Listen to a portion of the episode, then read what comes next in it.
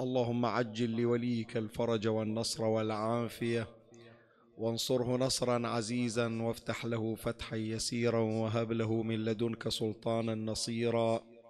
رب اشرح لي صدري ويسر لي أمري واحلل عقدة من لساني يفقه قولي. يا كاشف الكرب عن وجه أخيه الحسين. اكشف كربي بجاه أخيك الحسين. نادي عليا مظهر العجائب. تجده عونا لك في النوائب كل هم وغم سينجلي بولايتك يا علي يا علي يا علي. يا أبا الغوث أغثني يا فارس الحجاز أدركني بلطفك الخفي ولا تهلكني. يا مولاتي يا فاطمة بنت محمد أغيثيني يا سيدتي. صلى الله عليك يا سيدي ويا مولاي.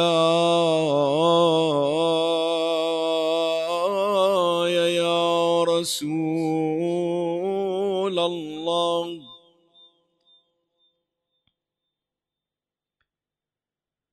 صلى الله عليك وعلى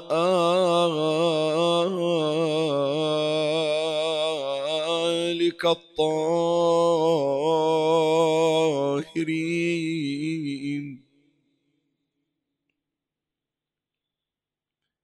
فاز من اعتصم بكم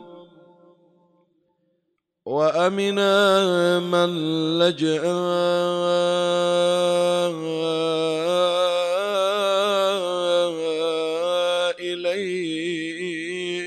إليكم. يا باب الرحمة ونجاة الأمة. وجهت سلامي إليك يا مولاي يا أبا عبد الله. لا جعله الله آخر تسليمي عليك. وجعل أفئدة الناس تهوي إليك عبدك وابن عبدك وابن أماتك ألمق المقر بالرق والتارك للخلاف عليكم قصد حرمك واستجار بمشهدك يا بعد. السلام عليك يا أبا عبد الله. السلام عليك يا ابن رسول الله. السلام عليك يا صريع الدمعة الساكبة. وصاحب المصيبة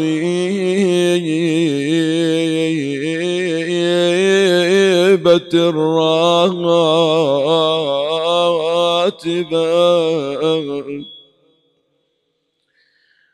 روحي لروحك الفداء. ونفسي لنفسك الوقاية قتيل العدا ومسلوب العمامة والرضا. يا ليتنا يا ليتنا كنا معكم سادتي فنفوز فوزا عظيما. يا غريب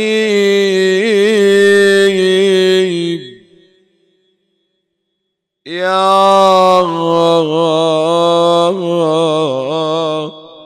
مظلوم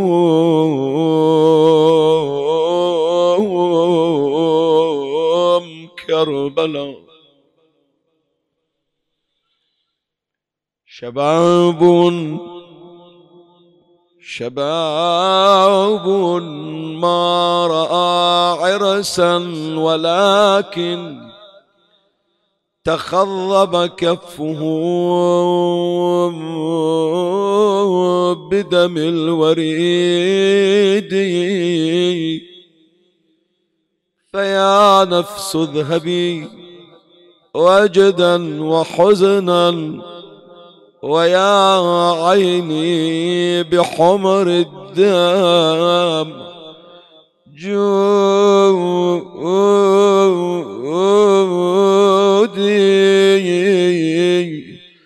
على حلو الشباب وبدر تميل شبيه محمد الخير الجدود.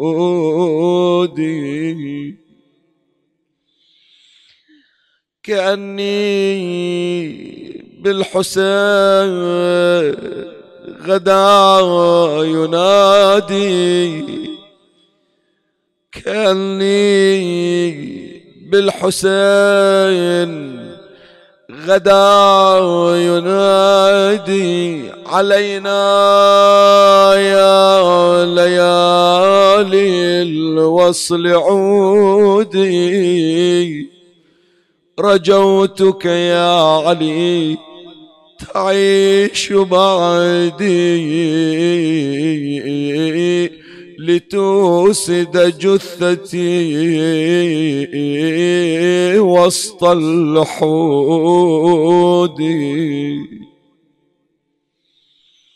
كأني كأني بالحسين غدا ينادي علينا يا ليالي الوصل عودي عودي عودي.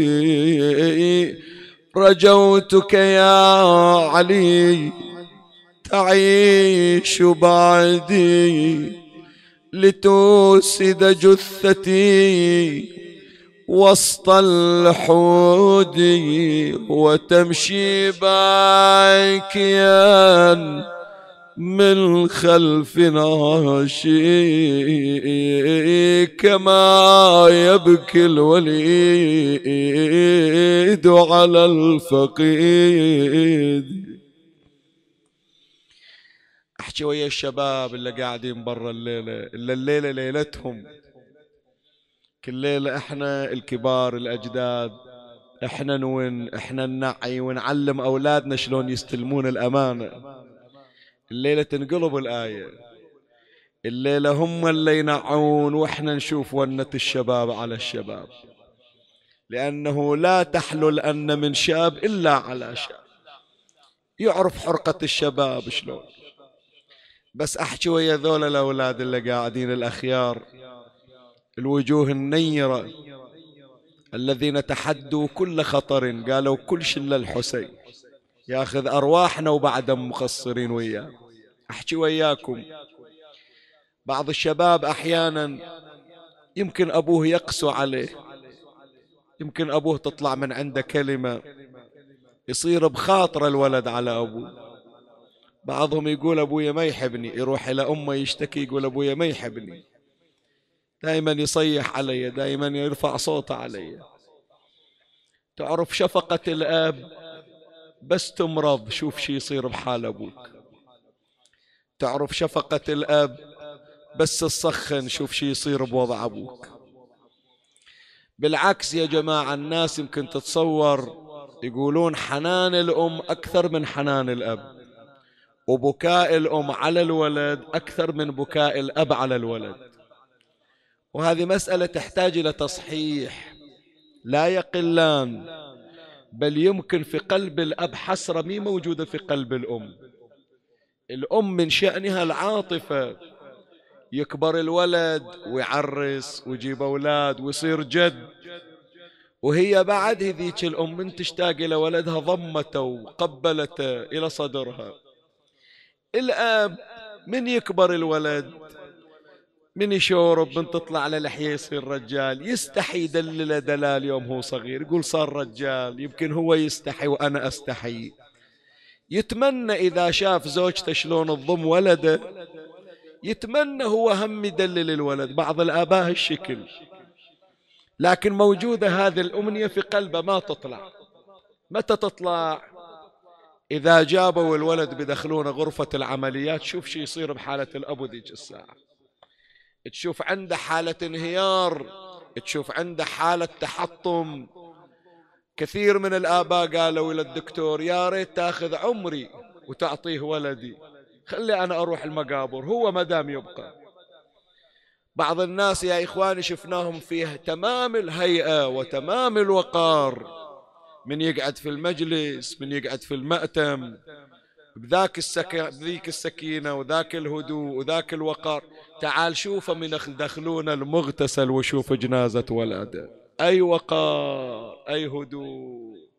كل ما تتجمع عليه الناس تريد تهدئه. يصيح ولدي ولدي. ويا من الآباء ما تحملوا فراق الأبناء وراحوا وراهم. فالليلة حق إلى الآباء. شوف الأمنية يصيغها الشاعر على لسان الحسين. ترى مو مجرد خيال. هذا كل أب يتمنى هالشكل يقول ما أتمنى يجي اليوم إلا أشوف جنازة ولدي قدام وأنا أمشي ورا. أتمنى ولدي هو اللي يشيل جنازتي. ويوم اللي ينزلوني بالقبر ما أريد غريب اللي ينزلني أريد ولدي ولدي اللي ينزلني. ولدي اللي ياخذ عزايم مو أنا اللي أوقف في كأني بالحسين غدا ينادي علينا يا ليالي الوصل. عودي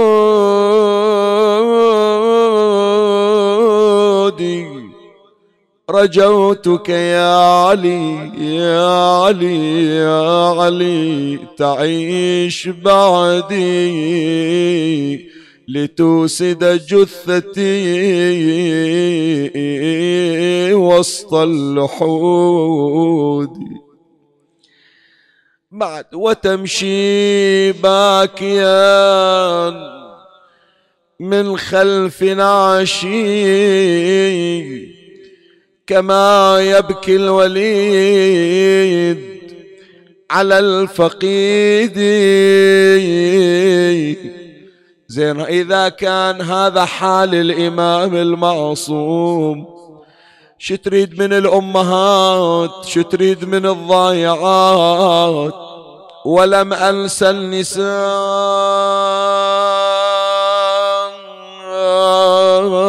غدا تفرت إلى نعش الشهيد ابن الشهيد. نسوان وعد جنازة ونعن شوف ونتهم وشوف نعوتهم. ولم أنسى النساء غدا تفرد إلى ناش الشهيد ابن الشهيد.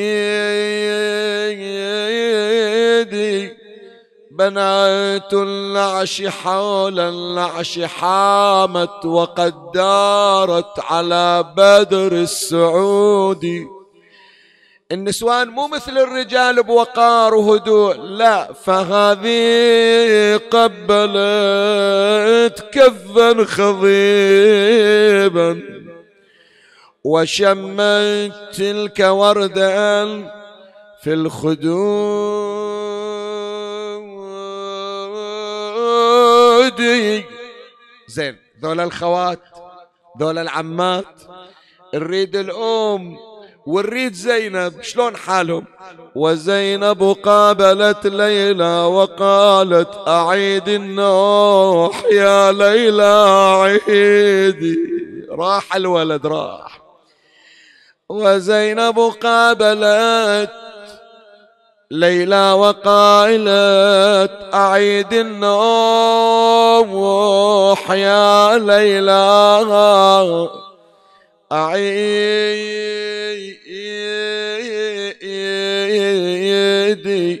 على حلو الشباب. وبدر تمين شبيه محمد خير الجدود. الله يرحمك يا حج معين رحمة الأبرار رجل طاهر من يحكي القصيدة ويسولف بالقصيدة رحمة الله عليه. من غير طور تحس قلبه يطلع على لسانه. يعني يمزج أبيات شعره بشظايا من قلبه. يجيب حالة المحاورة بين زينب وليلى. كانها لي كانها زينب تجي من شأنها تسكت النساء بعد هي كعبة المصائب. وظيفتها تهدئة النساء زينب. فتجي إلى ليلى تقول لها ليلى شوي شوي من تبكين على راحة. لسان الحال من تبكين؟ شوي على راحة لا ترفعين صوتك. مو أخويا الحسين ما يقدر حنون من يسمع صوت واحدة تنعي يتأذى ثم يا ليلى ترى الأعداء قريبين من عندنا خاف صوتك يرتفع. وخوي أبو الغيرة ما يرضى أنه واحدة من نسوانه يوصل صوتها لأجنبي. فشوف هذه المحاورة شقد رقيقة وشلون وحدة مفجوعة وفاقدة ولد مثل الأكبر ويريدون يصبرونها. الأم الفاقدة اللام يا جماعة. فهذه جدا أبيات مشجية يقول جت زينب إجت زينب لعدل يلك تقلها يا أم علي بسك ترى مصاب ابن أخويا مجيد ومسني مثل ما مسك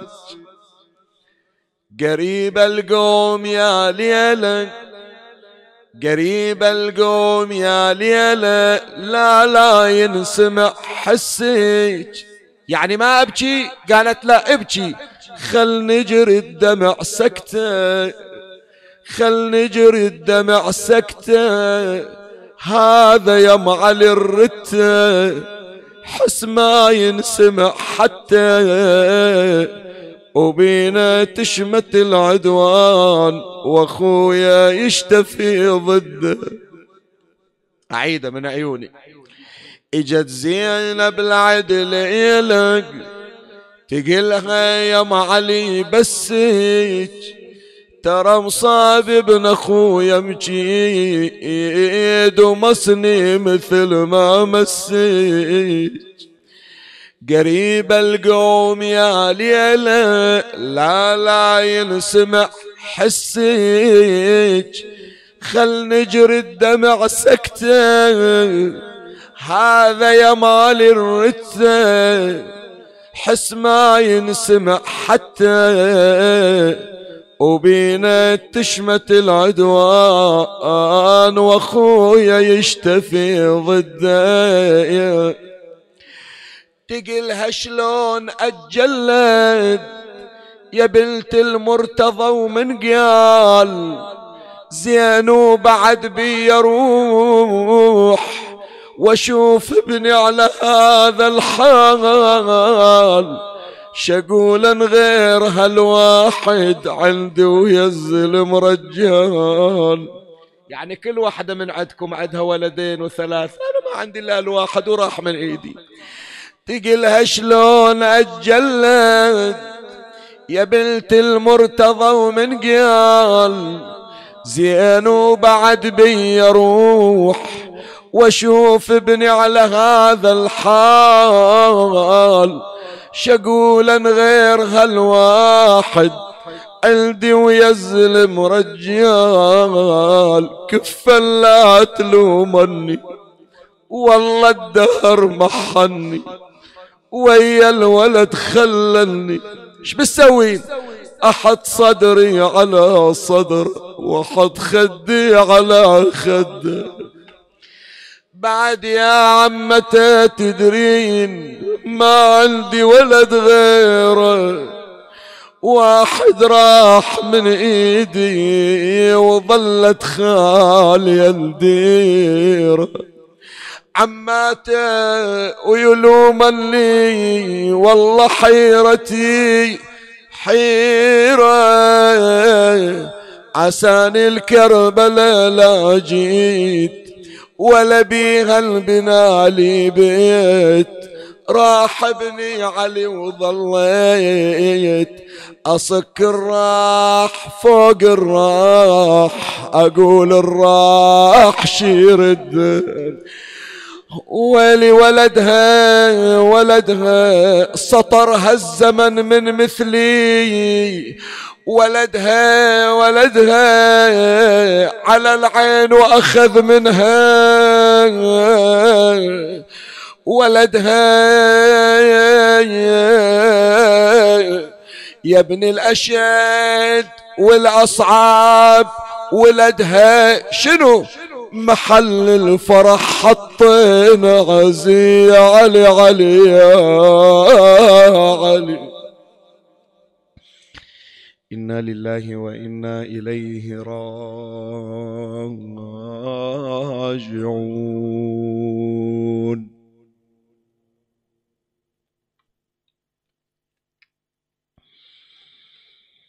ذكر السيد بن طاووس في اللهوف أن الحسين عليه السلام قال في حق ولده علي الأكبر عليه السلام. اللهم اشهد عليهم فقد برز إليهم غلام أشبه الناس خلقا وخلقا ومنطقا برسولك صلى الله عليه وآله. وكنا إذا اشتقنا إلى نبيك نظرنا إليه.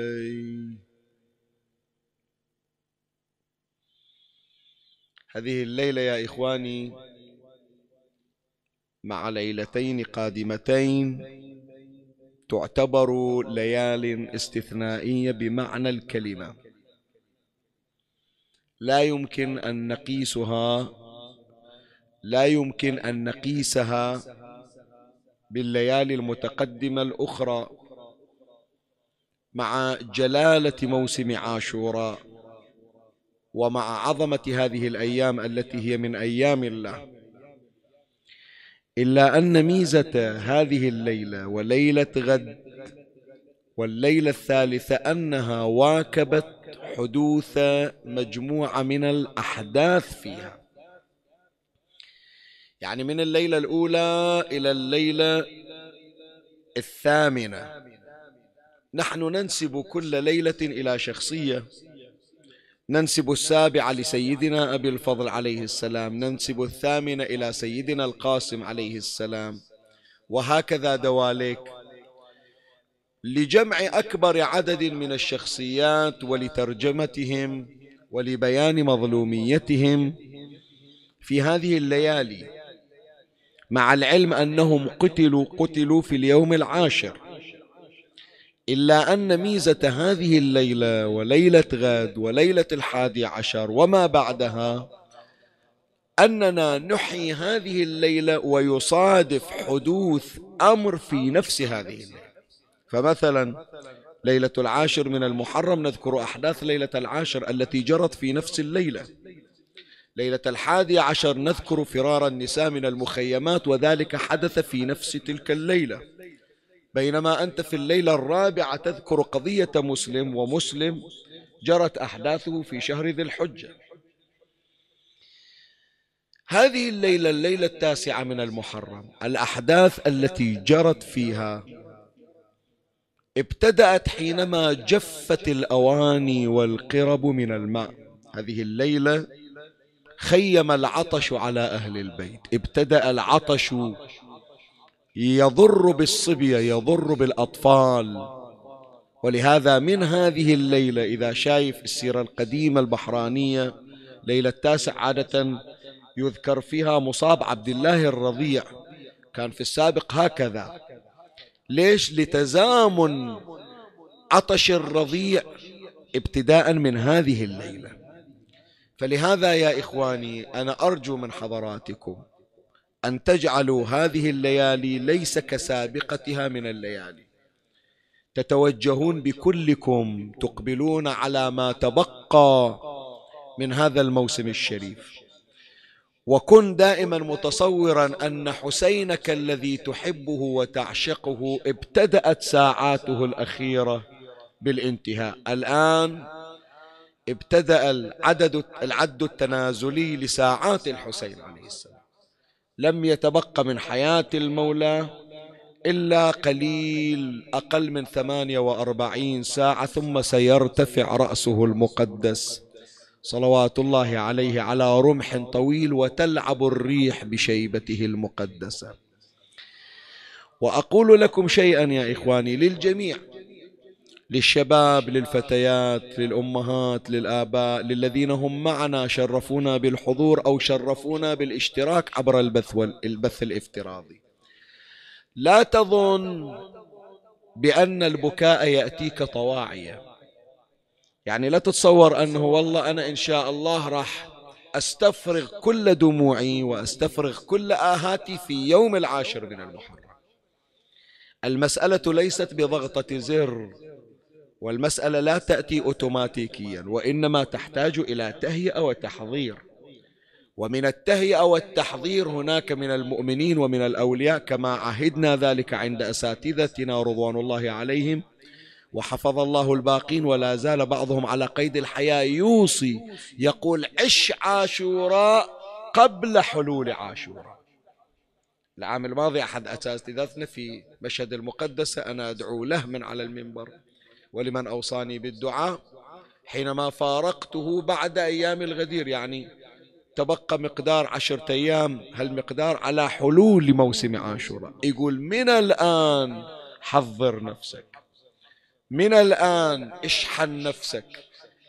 التحضير يكون بتصور المصاب بتصور عظمة الحسين عليه السلام. بالطموح والأماني أن تكون من الذين يواسون الصديقة الزهراء صلوات الله عليها. فإذا استعددت لذلك قبل حلول العشرة وأقول لك ابتعد عن أي منغصات. إذا وجدت أحدا يحاول استفزازك إذا وجدت أحدا يحاول أن يثيرك إذا وجدت أحدا يحاول أن ينقل لك خبرا من الأخبار الدنيوية قل له إني في شغل عنك. إني أنتظر ما هو أهم أنا أرتقب هذا اليوم وهو يوم عاشوراء حتى أكون أقرب إلى المولى عليه السلام. فإذا حضرت نفسك وهيأت نفسك إن فاتك ذلك في الليالي المتقدمة يعني كان حضورك قد تركته للمفاجأة والمصادفة. إن شئت أن بكيت وإن شئت أن لا تبكي. إن أسعدك الحظ كنت من الباكين وإلا فلو فقدتها ستعوضها في يوم العاشر. وماذا إن جاء يوم العاشر؟ وأستجير الله أن لا يوفق أحدنا في البكاء على الحسين. أي حسرة بعد هذه الحسرة؟ تخيل نفسك وقد جاء يوم العاشر والكل في جزع وهلع على الحسين وأنت فقط مجرد متفرج. بماذا تعتذر لسيد الشهداء؟ بماذا تعتذر لفاطمة عليها السلام؟ فمن الآن عد العدة من الآن جهز نفسك. كن على طهارة كن مستحضرا للحسين دائما. لا تنم ليلتك إلا وأنت على وضوء وتردد اسم الحسين على لسانك. سيطري قلبك هذا الذكر وستجد نفسك مندفعا متشوقا لأن تكون من الباكين. ثم أوصي يا أحبائي أنا بعد ما دخلت في حديثي ثم أوصي بشيء. أقول لك غاية أمنيتك ماذا إذا حضرت في المجلس؟ خلي الجانب المعرفي والجانب جانب المقامات. من حيث الدمعة ومن حيث العاطفة ومن حيث البكاء اللي يعبر عنه الإمام الحسين عليه السلام أنا عبرة كل مؤمن ومؤمنة. ما ذكرت عند مؤمن إلا استعبر. ما ذكرت عند مؤمن يقول هذه علامة إيمانه. ذكري أنا يجيب الدمعة. دائما تلاحظون السنة أول ما أبتدي في السلام على الحسين عليه السلام أقول السلام عليك يا صريع العبرة الساكنة. يعني نحضر أنفسنا مو جاي فقط أريد أستمع محاضرة وكذا لا أريد عبرة وعبرة. طيب ففي كل مجلس أنت ماذا تتمنى أن تكون؟ واحد يقول أتمنى أن أكون باكيا على الحسين. مو تمام شباب؟ طيب هل أنت الوحيد الذي بكى على الحسين؟ هل تظن بأن هذا البكاء هو وقف عليك خاصة أنت أيها الشيعي؟ وهل ملكت عين دموعها على الحسين؟ مو أنت مو أنت. تعال شوف الكل. شفتوا أنتوا صور شفتوا مقاطع سنة وشيعة. لا مسلمون وغير مسلمين. مسيحيون من الباكين على الحسين صابئة في العراق من الباكين على الحسين. هل تتساوى أنت مع غيرك؟ هم ينظرون إليك أنك مميز. إذا أنت تقول إحنا كلنا نبكي على الحسين هم يقولون لا إذا إحنا إلا ما نشترك ويا الحسين في معتقد وهذا حالنا المفترض أنت تكون أكثر بكاء من عندنا. ثم هل تقنع من نفسك؟ اسمعش أقول لك. هل تقنع من نفسك أن يكون الحجر أكثر حنانا ورقة على الحسين منك. إن كنت قد أنست بدمعة هطلت من عينك فإن الحجر بكى دما على الحسين. ما رفع حجر ولا مدر إلا وجد تحته دم عبيط أحبائنا في العتبة الحسينية الله يذكرهم بالخير المشايخ والقائمون يقولون عندنا هذه التربة تربة قبر الحسين عليه السلام. خلوها بالمتحف. سنة من السنوات إذا تتذكرون ترى خلوها لايف مباشر بالتلفزيون يوم العاشر من المحرم. يقرون المقتل في كربلاء في حرم الحسين عليه السلام. والكاميرا الثانية مسلط الضوء على هذه التربة. من يجي يوم العاشر يتحول ذلك التراب إلى دم قاني أحمر حتى ينقضي يوم العاشر من المحرم.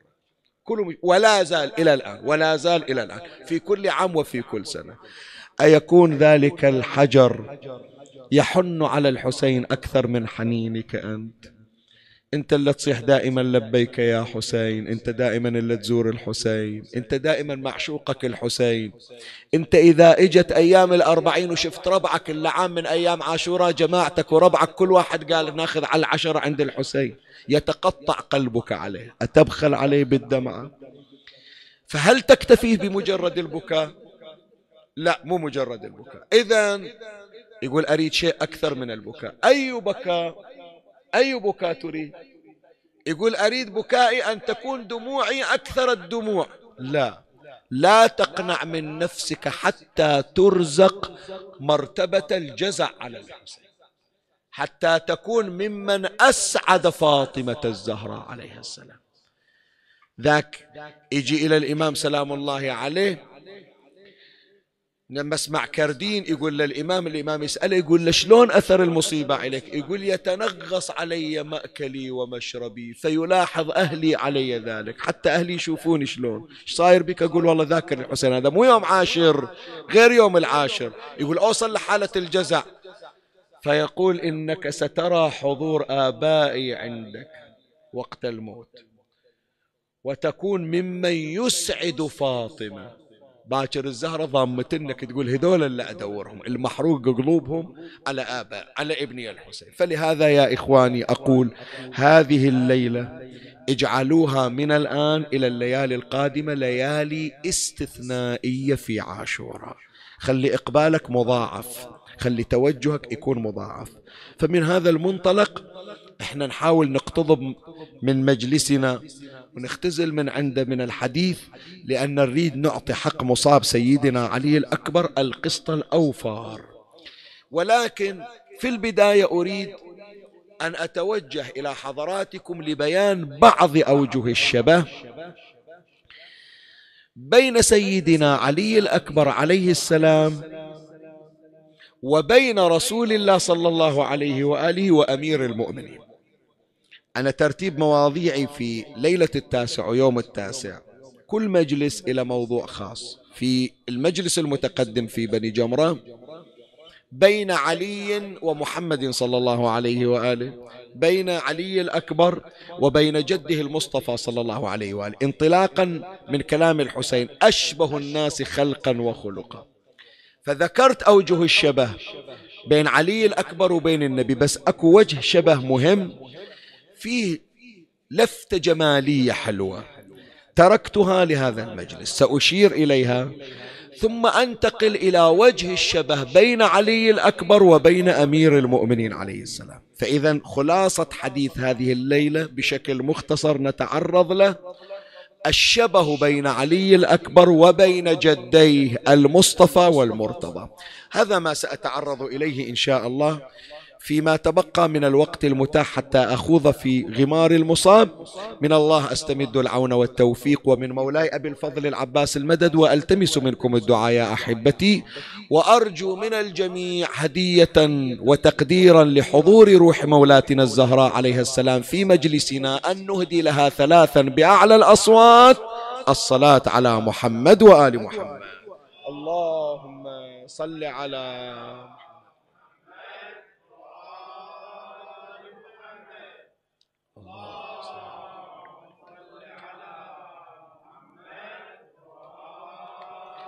اللهم صل على محمد وآل محمد.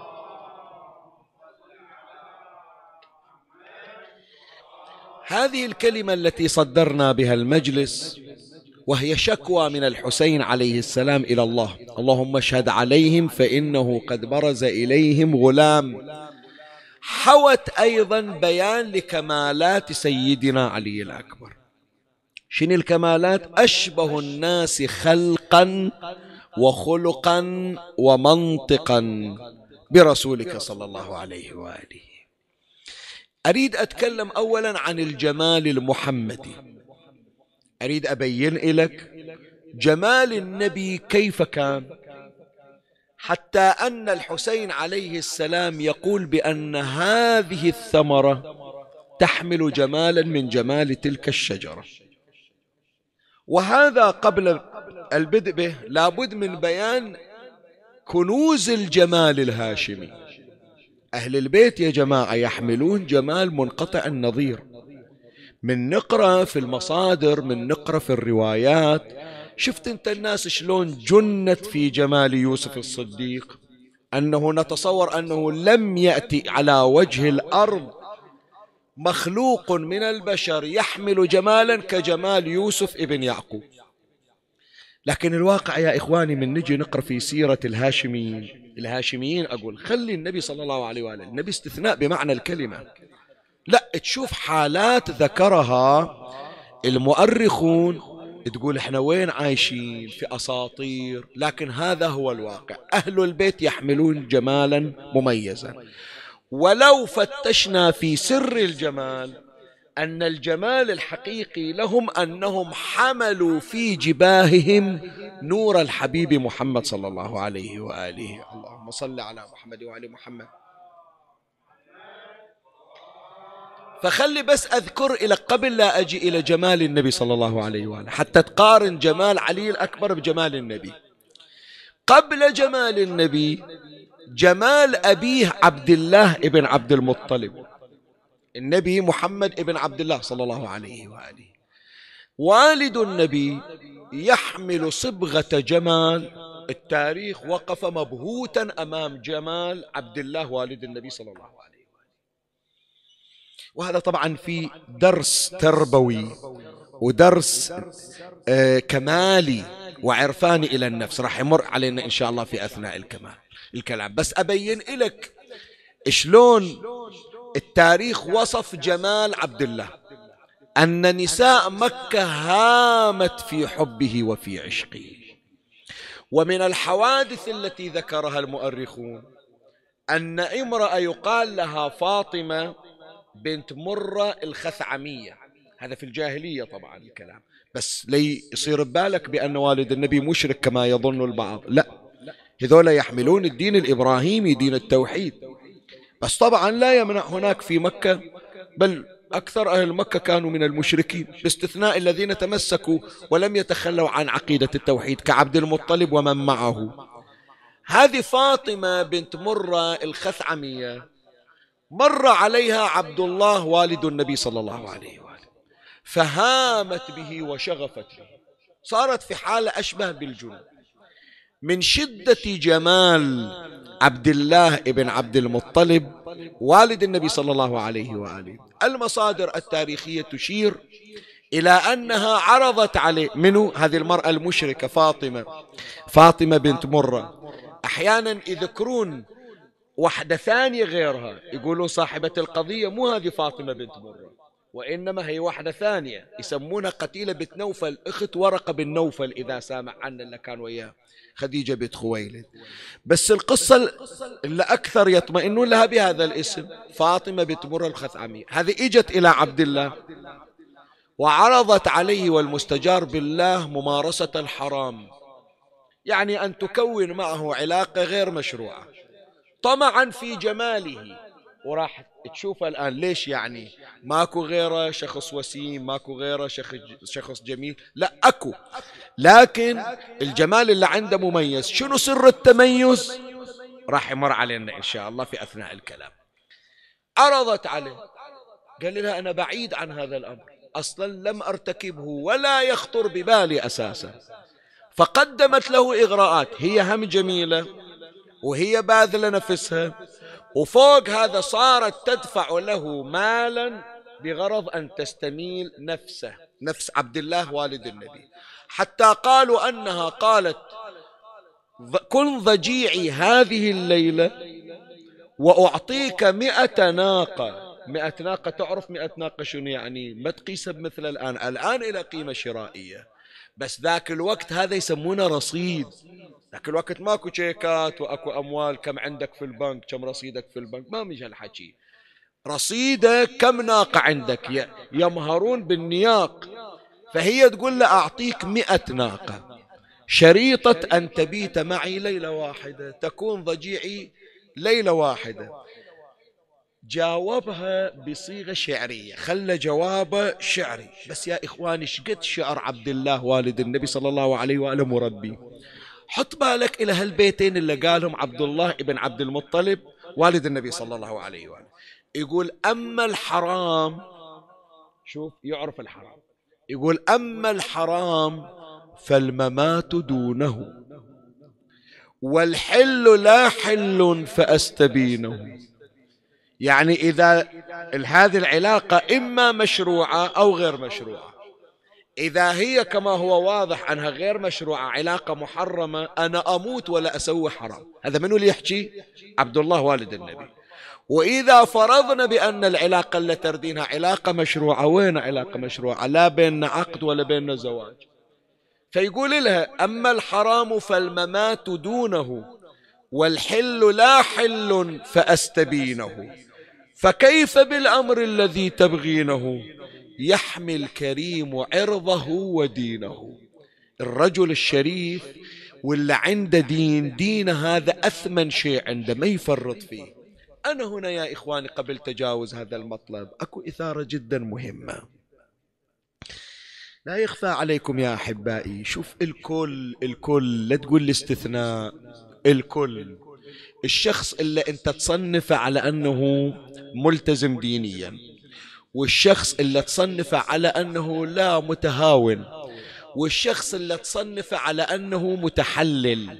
أكو ناس يقول لك غير مبالي يسمونه متحلل دينيا. يعني شنو؟ يعني ما عنده التزام ديني. الكل يا إخواني معرض إلى الإغراءات. الكل معرض إلى الإغراءات. لا يتصور هذا الشخص المنحرف يقول إيه ذول المساكين اللي قاعدين في المأتم. أصلا الله فاكرهم من هالسوالف. لا الكل. واليوم صارت وسائل الانحراف متاحة أكثر من السابق. حتى لو بتقعد ببيتك لو بتسوي إلى نفسك حجر من غير كورونا حجر عن الزنا حجر عن الانحراف الإغراءات تأتيك وأنت في دارك وفي فراشك. الموبايلات وهذه الأجهزة وهذه الوسائل شوف الإغراءات اللي يسويها شقد شقد أنت تدخل على موقع مثلا كذا إلى استماع محاضرة أو مجلس تشوف طالع لك إعلان الإعلان يغريك إلى أن تقع في المحرم. شايف؟ لولا أن عندنا حصانة ولولا أن عندنا شيء من العصمة اكتسبناها بحضورنا في مجالس العزاء وبذكر أهل البيت صلوات الله عليهم. كم واحد يوقع؟ من يشوف صورة تستثيره وتغريه ويقدمون إلى مغريات. بس اللي يعطيك العصمة شنو؟ أنك ترى هذا الحضور هو أثمن حضور. يقول أنا عشرة أيام تعبان السنة بالذات ما فتحوا مآتم قعدنا برا في الحر. تالي عقب هالتعب هالقعدة على الكراسي ظهري أذاني المجلس كان طويل. أرجع أروح أضيع أو بصورة أشوفها أو مقطع فيديو أشوفه. مو حرام. زي شو بحصل أنا؟ تمام؟ هذا يقول هو عبد الله بن عبد المطلب يقول ديني ما أفرط فيه. ديني ما أفرط فيه. الحرام ما أرتكبه. فهذه رسالة يا إخواني ويا أخواتي إلى أي شاب يوم من الأيام؟ تذرع والله أنا سامحني شيخنا. ترى إيش أقول لك؟ إغراءات كثيرة. زميلاتي اللي وياي بالجامعة صديقاتي اللي تعرفت عليهم من أروح مثلا إلى فلان مقهى أو كذا ذي قاعدة تثبت علي رقم أو شيء تكونت علاقة وأنا ضعيف وش أسوي؟ تعرضت لهذا الأمر. بالنسبة للفتيات ستر الله عليهن أنا أدعو لهن بالستر. الله يشهد يا إخواني أعامل كل ذول اللي أشوفهم والأسمع عنهم. مثل ما عامل أولادي ومثل ما عامل بناتي وتأخذني الغيرة عليهم أصلا. وأتمنى أن أرى ذلك اليوم الذي أتشرف فيه بالمجيء إلى حفلات زواجهم وأشوف أولادهم وأسمع عنهم كل خير إن شاء الله. أدعو لكم في ظهر الغيب يا أحبائي من شباب ومن فتيات اللي يوصوني للظن أن أنا أتجاهل أدعيتهم. بالعكس سر التوفيق إذا موجود توفيق على المنبر ببركة هذه الخدمة التي نقدمها لكم. الله يشهد. وأنتم تحملونني مسؤولية. زين. أحيانا بعض من بناتنا من فتياتنا. الآن أنا ما أدري عن هذا الأمر. أنا ما عندي أي وسيلة تواصل من هذه البرامج اللي نسمع عنها. سابقا كانت عندي ثم بعد هذا أعرضت عنها. بس توصل لنا أخبار أن هناك من الفئات ومن الحسابات من يفتش أصحابها من خلال الصور. يعني شوف مثلا هذا حسابي لوحدة من البنات حاطة صورتها باللوجو مالها مثلا. يقول تجي إلها تحاول تستدرجها أنت جميلة أنت كذا خلي نطلع تكون وياها علاقة ثم تسوقها إلى الانحراف ثم تسوقها إلى الفاحشة. من توقع في الشرك من توقع في تكوين علاقة غير مشروعة؟ والكلام أيضا موجه للشباب. تالي يقول شو أسوي شيخنا؟ الجمال مشكلة الوسامة مشكلة أنا معرض إلى الإغراء. مهما بلغت من الجمال فإن جمالك لا يعدل مقدار الذرة من جمال عبد الله والد رسول الله. وعبد الله والد رسول الله مو مثلك كل يوم جاي قاعد بحسينية وقاعد بمأتم وقاعد بمسجد. وإنما هو على الدين الذي اكتسبه هو هذا اللي علم إياه جده وأبوه اللي علم إياه عبد المطلب وهاشم ولا ورث من جد إبراهيم الخليل. بس مجرد التوحيد. فقط كلمة الله.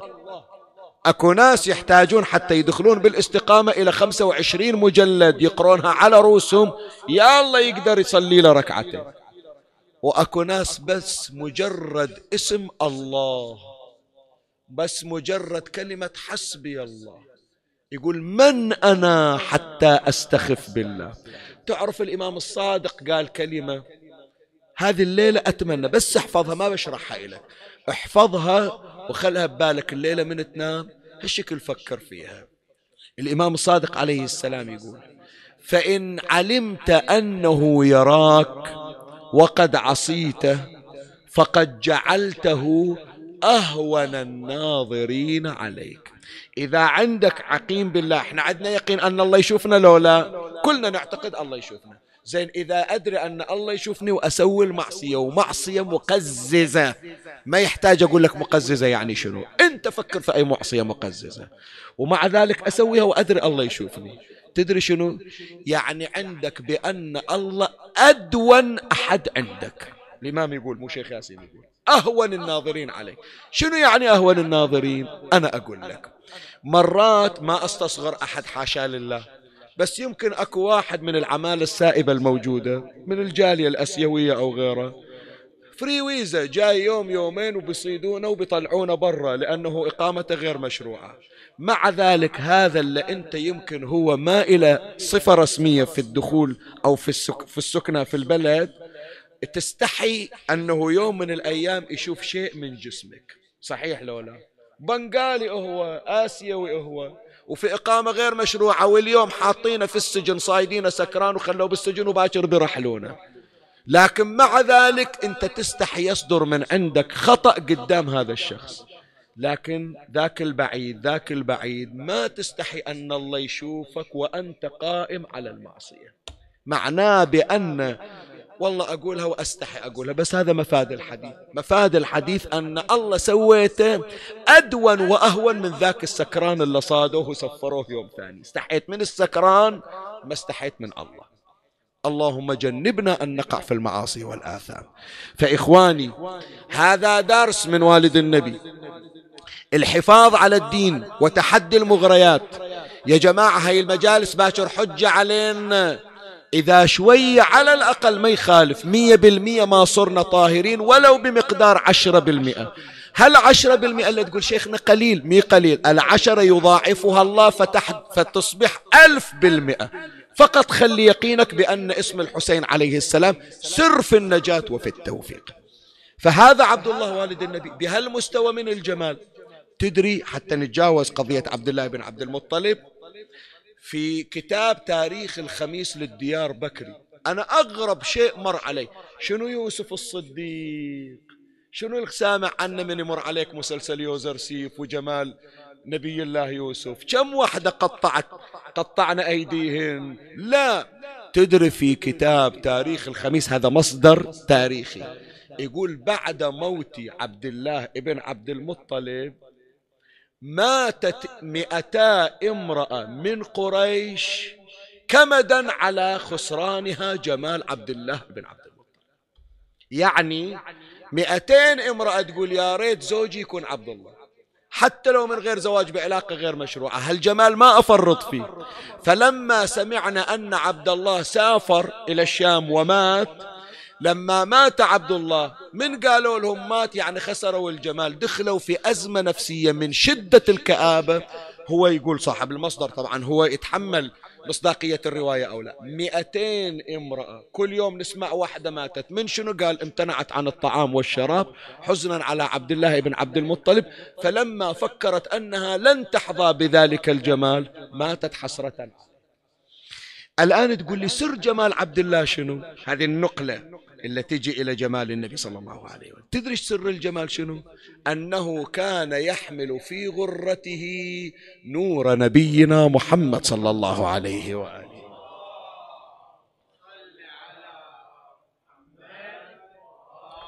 ولهذا شوف اللي حصل نفسه هذا أيضا درس سريع. عبد الله بن عبد المطلب قال ما يخالف أنا لزمت نفسي مرة وثنتين وثلاثة الإغراءات جاية تكثر. خلي بسرعة أروح أتزوج. فزوجه أبوه عبد المطلب من آمنة بنت وهب أم النبي صلى الله عليه وآله. يوم ثاني عقب ما تزوج النور اللي كان في غرة عبد الله وهو نور النبي بعد المواقعة انتقل إلى جبين آمنة بنت وهب. فمن رجع عبد الله ابن عبد المطلب شافت ذيك فاطمة بنت مرة الخثعمية الخثعمية تتذكرون قصتها. شافته قالت لها ما صنعت أمس؟ قال زوجني أبي من آمنة بنت وهب. قالت لا حاجة لي فيك الساعة وإنما طمعت في هذا النور الذي رأيته في جبينك وقد ذهب إلى آمنة وظفرت لي.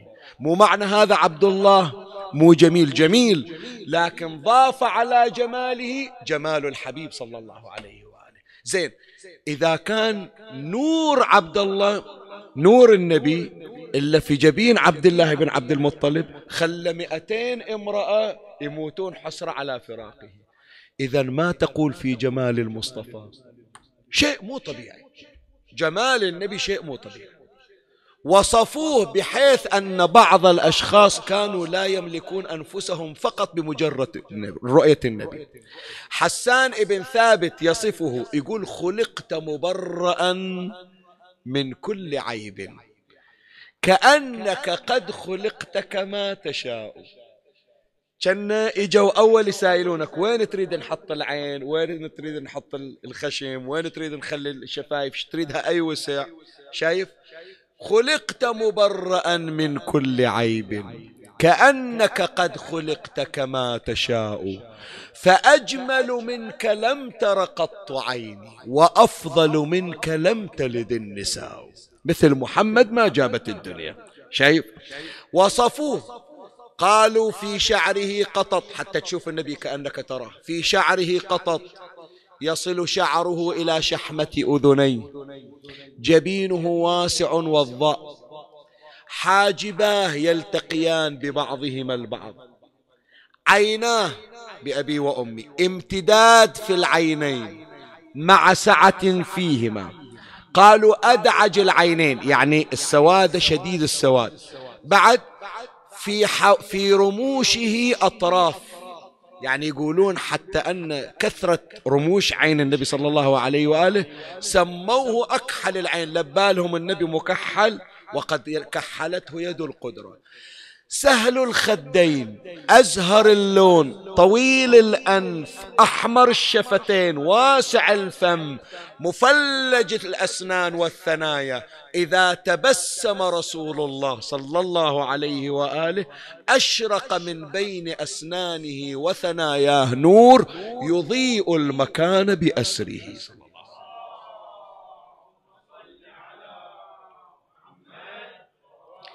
من أجمل الروايات ما نقلتها بعض زوجات رسول الله. تقول ليلة من الليالي قاعدين نخيط آخر الشهر. انطفأ السراج ما عندنا زيت نرد نسرجه. وآخر الشهر قمر ماكو. قمنا ندور الإبرة ما حصلناها. يأسنا قلنا ماكو مجال. خلها لباكر ندور الإبرة. تقول فبينما نحن كذلك إذ دخل رسول الله فأضاء المكان بنور النبي فرأينا الإبرة على نور وجه رسول الله محمد. صلى الله عليه وسلم.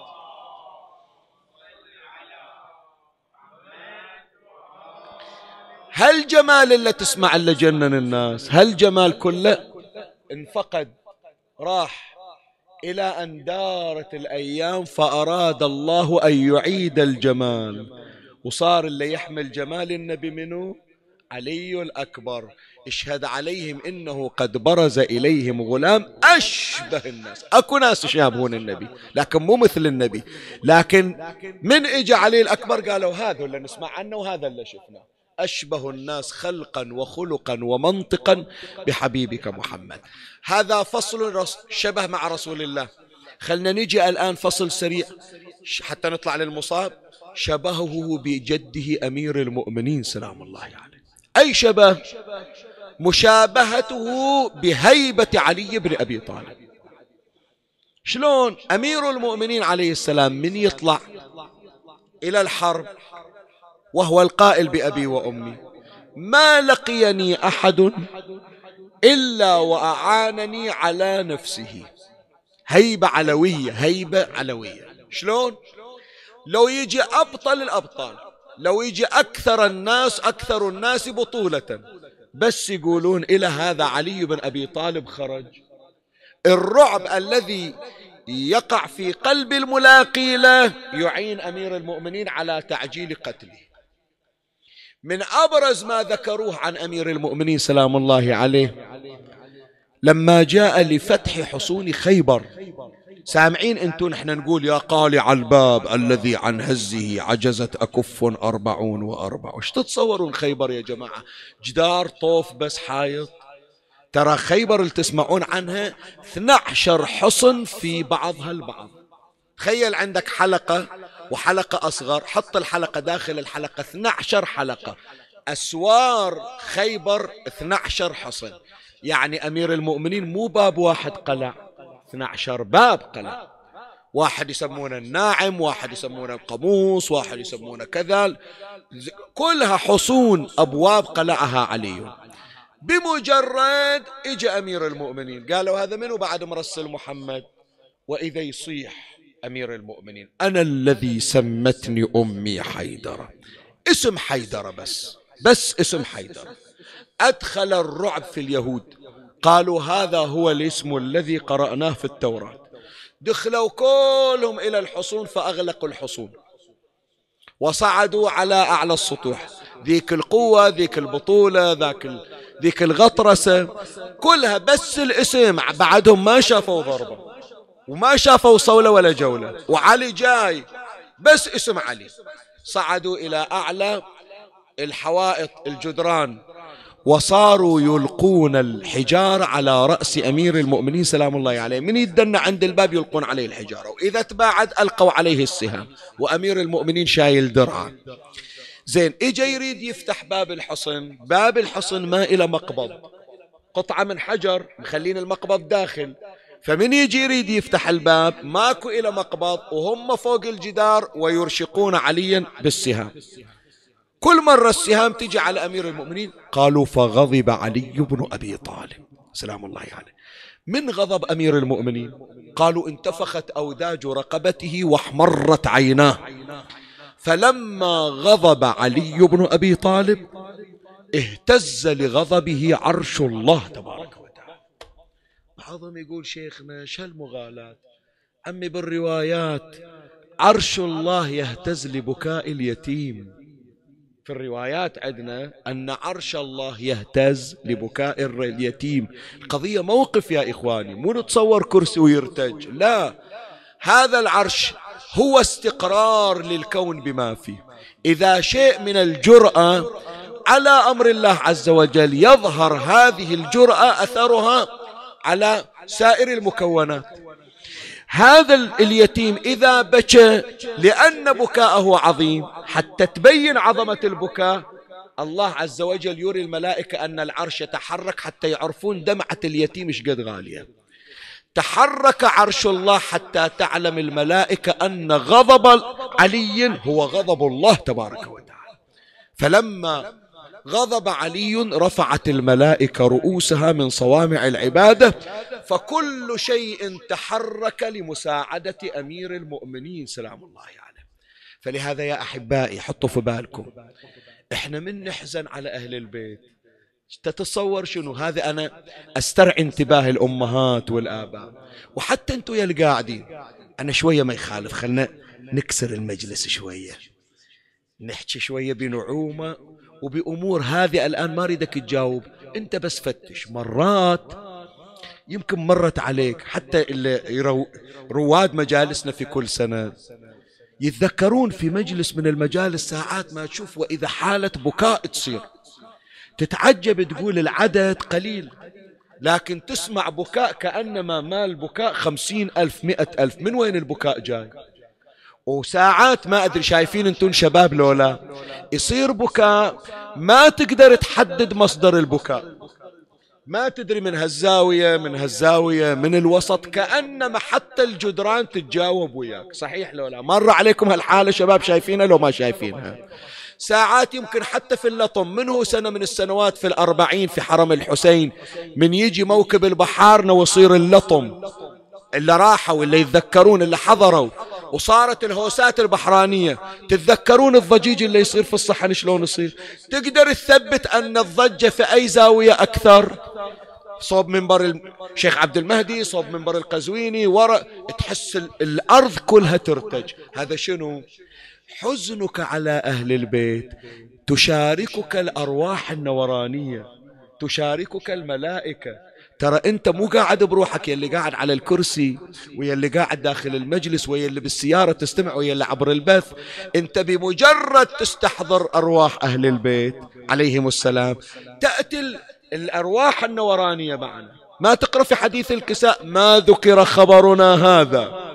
في محفل من محافل أهل الأرض وفيه جمع من شيعتنا إلا ونزلت عليهم الملائكة تستغفر لهم. تون اثنين قاعدين تقرون حديث الكساء. اجوا كلهم يساعدونك. ليلة القدر انت بروحك في البيت ما طلعت المسجد.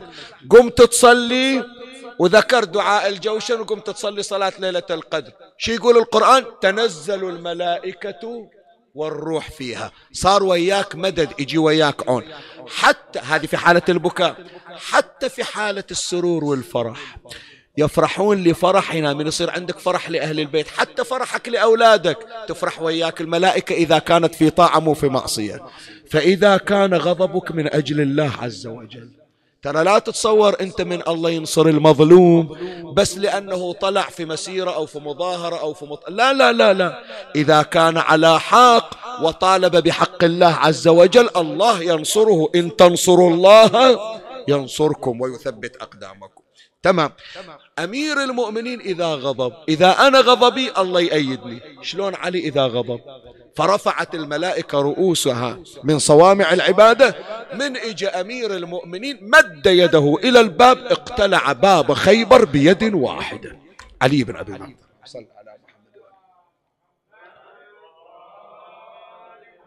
هذا يا جماعة إذا عرفنا هيبة علي شو تسوي؟ خلاص عمي ختمنا مجلسنا. تعرف هيبة علي الأكبر شو تسوي؟ نفس الهيبة العلوية الحيدرية صارت هيبة علوية أكبرية. تدري يوم طلع أمير يوم طلع علي الأكبر من المخيم؟ سبحان الله أول ما طلع. بعد ما حاكي بعد ما حاكي ولد عمره 18 سنة. بمجرد أن خرج مصلتا سيفه. كلهم اللي كانوا موجودين صاروا ينهزمون من بين يديه وهم يقولون خرج علي بن أبي طالب من قبره. راحوا إلى عمر بن سعد يا ابن سعد وين جايبنا؟ إحنا قلت لنا راح نقاتل كم واحد. مطلعنا لعلي بن أبي طالب علي بن أبي طالب عمرو بن عبدود قدر عليه مرحب قدر عليه. المشركون في قريش قدروا عليه نحن لا طاقة لنا على قتال علي بن أبي طالب.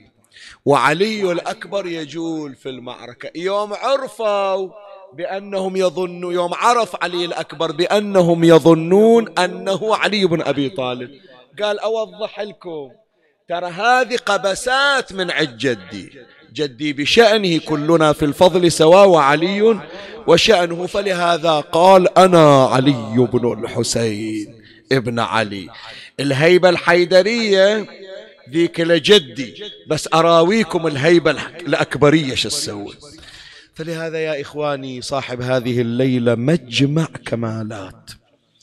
الحسين عليه السلام ما مر عليه حزن كما مر عليه عند علي الأكبر. تقول لي حزن الحسين على العباس حزن الحسين اليوم على القاسم سمعته تعانق مع القاسم حتى وقع مغشيا عليهما. الحسين والقاسم أغشي عليهما. لكن حالة مثل حالة الحسين عند علي الأكبر ما وجدنا عند العلماء في المأثورات وفي الموروثات ما يساوي حزنه على علي الأكبر. أكو كتاب اسمه الخصائص الحسينية. مؤلف الكتاب اسمه شيخ جعفر التستري يمكن بعضكم سامعين عنه. التستري أو الششتري. هذا مو مجرد مؤلف. لا. تدري شنو عنوانه؟ يسمونه هو المؤلف؟ يسمونه خطيب المجتهدين ومجتهد الخطباء. هم خطيب هم فقيه. تصور انت اللي يقرأ اللي ينعى. تقول لي يصير شيخنا فقيه وهو خطيب يصير؟ إي يصير. هذا آية الله الشيخ الوحيد ترى كان خطيب ولا زال ترى ما ترك الخطابة. هذول علماءنا هكذا لا تتصور أنه هذه مهنة وضيعة بالعكس يأنس بها الفقهاء. بعض مراجعنا آية الله المرحوم رضوان الله عليه الميرزا جواد التبريزي يقول لك لكم تمنيت أن أكون خطيبا. ابنه يقول يقول لكم تمنيت؟ يقول كنت أتمنى لكن سوء التوفيق مع الأسف. هذا آية الله السيد منير الخباز. لا زال متمسكا بمنبره. آية الله شيخ فاضل المالكي لا زال متمسكا بمنبره. كان قال في المرجعية الكفاية لا الخطابة يا إخواني شيء راقي جدا. فهذا شيخ جعفر التستري يمكن بعضكم يندهش من يسمع. قبل قراءته وهو كان وجوده قبل مئة وكسور سنة مو تو يعني قبل أكثر من مئة سنة. أكو إلى صورة أو صورتين نادرة أول ما طلعت الكاميرات. تدري هذا من يقعد شيخ جعفر التستري يقرأ على المنبر؟ يجون يقعدون منو عند منبره؟ الفقهاء. الفقهاء يجون يقعدون عنده. ويطلعون الكتب ويطلعون الدفاتر ذاك الوقت ما موجود مسجلات. يكتبون مجالسه حرفيا. ولهذا أكو كتاب يمكن تحصلونه جدا ضخم. أنا أتمنى من الشباب يقتنون هذا الكتاب لأن به إثارات عرفانية وتعرفك قضية عاشوراء بغير ما تسمع. اسمه فرائد المشاهد. 260 مجلس كتبها علماء وطلاب حوزة يجلسون عند منبر شيخ جعفر التستري ويقررون مجالسه. شيخ جعفر التستري يقول يوم أراد علي الأكبر الخروج إلى القتال ثلاث مرات الحسين صار في حالة احتضار. تعرف حالة احتضار شنو يعني؟ يعني كادت روحه أن تخرج من جسده. شنو هذا بالله عليك الذي يسب؟ أنا هذا بس أفكر فيه ما ما أقدر. إلى الآن يعني أنت تطلب من عندي تفسير أقول لك أنا ما أدري ما شفت أمير المؤمنين صار في حالة احتضار لما فقد رسول الله صلى الله عليه وآله. ما شفت الحسين عليه السلام صار في حالة احتضار لما وقع على جسد أمه فاطمة. أمير المؤمنين عليه السلام صح تأثروا. ما أقول لك ما وأي أثر؟ الإمام الحسن يوم شاف أمير المؤمنين قال انقطع ب... ب... قطعت ظهري يا أبتا انكسر ظهري يقول. لكن واحد يقول إجا بيموت بتطلع روحه.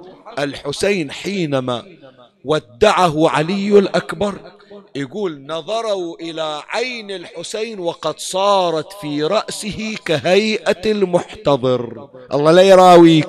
شلون واحد في وقت النزع شلون واحد في وقت الاحتضار. شايف عينه شلون تصير؟ الحسين هالشكل عينه مرفوعة. بس قال علي الأكبر أريد أطلع. هذا شلون يوم وقف على جنازته؟ إيش صار بحال الحسين؟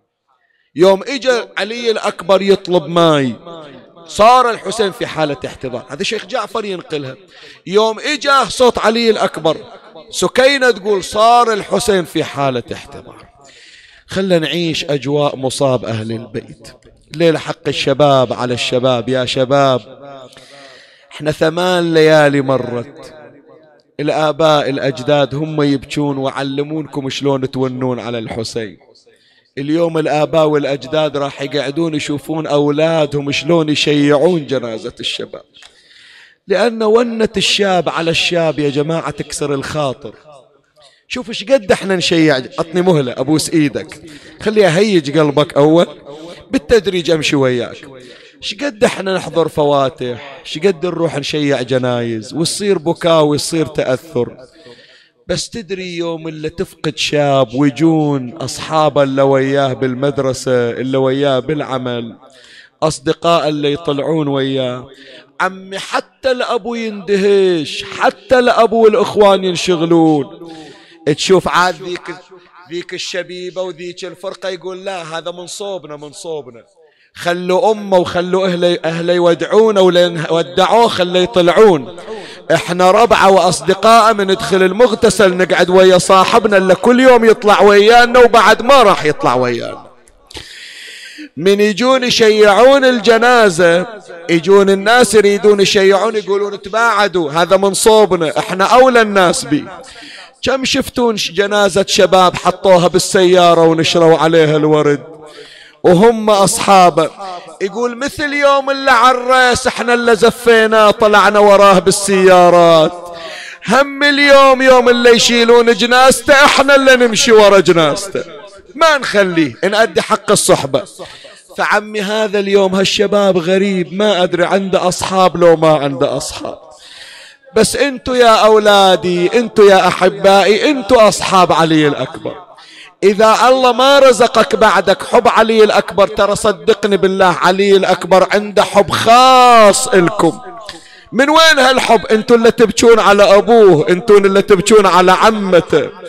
ترى إذا تقطع علي الأكبر وبكيت عليه أمه ما عندها أحد يساعدها أنتوا اللي تساعدون ليلة في البكاء. فلهذا هو يحبكم. أنتوا اللي شلتوا فاتحة علي الأكبر.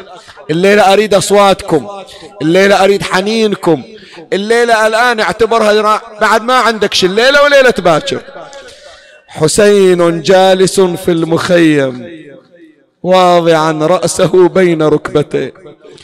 شوية وإذا علي الأكبر دخل عليه بالخيمة. يدري يدري علي الأكبر عالم علوم أهل البيت منصبة فيه. يعرف بس مقامه عند الحسين شقد الآن شلون يقول لأبوه؟ قال له هي الكلمة. قال أبا ائذن لي بالبراس. ما طولها بعد. الحسين بأبي وأمي شار راسه وإذا كان جد النبي واقف قدامه. كان أبوه علي واقف قدامه. هل عمر 18 سنة كنا أم فاطمة الزهرة واقفة قدامه. كل هالكمالات تجمعت. زين ظل الحسين بس يطالع الولد وساكت ما يحكي. شي يقول؟ له يقول له يا ولدي أحبك لكن عزيتك على ربي. أنا ما حبيتك إلا لأنك متدين. زين أنت ولدي الغالي أنت ولدي المدلل أنت اللي أحبك. أطلعك إلى الموت. شلون حيرة صار بها الحسين. لكن يقولون أهل السير والمقاتل يقول فلما رأى حسين ولده علي الأكبر جاء مستأذنا. نص العبارة.